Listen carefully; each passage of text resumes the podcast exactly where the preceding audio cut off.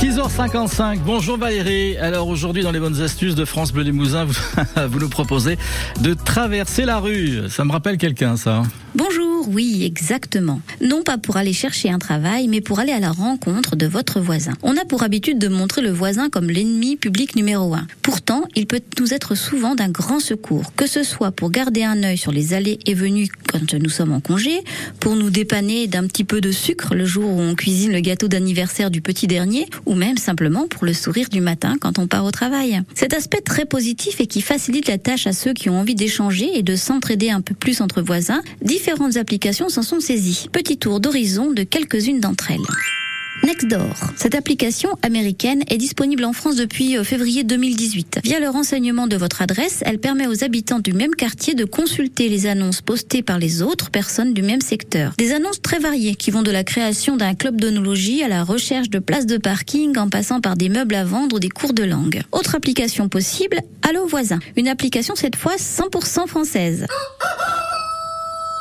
Plus spécifique que la précédente, elle permet de louer du matériel ou des services entre voisins. Ici, les services classés par thème pour faciliter la recherche, jardinage, dépannage, réparation de matériel, animaux, cours, formation ou encore partenaires de sport, se font contre rémunération. Notez qu'une commission de 15% est prélevée sur les paiements effectués en ligne. Et enfin, dernière application pour le rapprochement entre voisins, Stouti. S-T-O-O-T-I-E. Autre petite française, la start-up Touti, dont le créneau est aussi le service entre personnes. Quatre catégories de services cette fois sont proposées réparation et bricolage, services et loisirs, transport et déménagement, achat et livraison. Destiné principalement à mettre en contact les habitants d'un même quartier via son outil de géocalisation qui est très bien fait, l'application permet également d'élargir le champ de recherche au-delà. Ici, les services peuvent se faire contre rémunération ou gratuitement.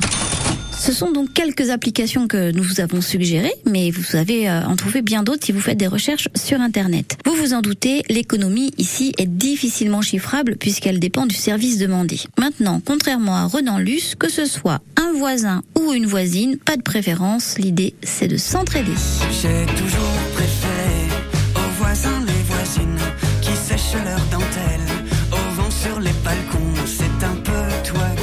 Renan Luce préfère les voisines. Valérie, c'est comme une, une voisine très sympa et très attachante. On n'hésite pas, euh, qui n'hésite pas à nous donner un petit coup de main. Les bonnes astuces de Valérie Delos en, en réécoute si vous le souhaitez, messieurs dames, sur francebleu.fr.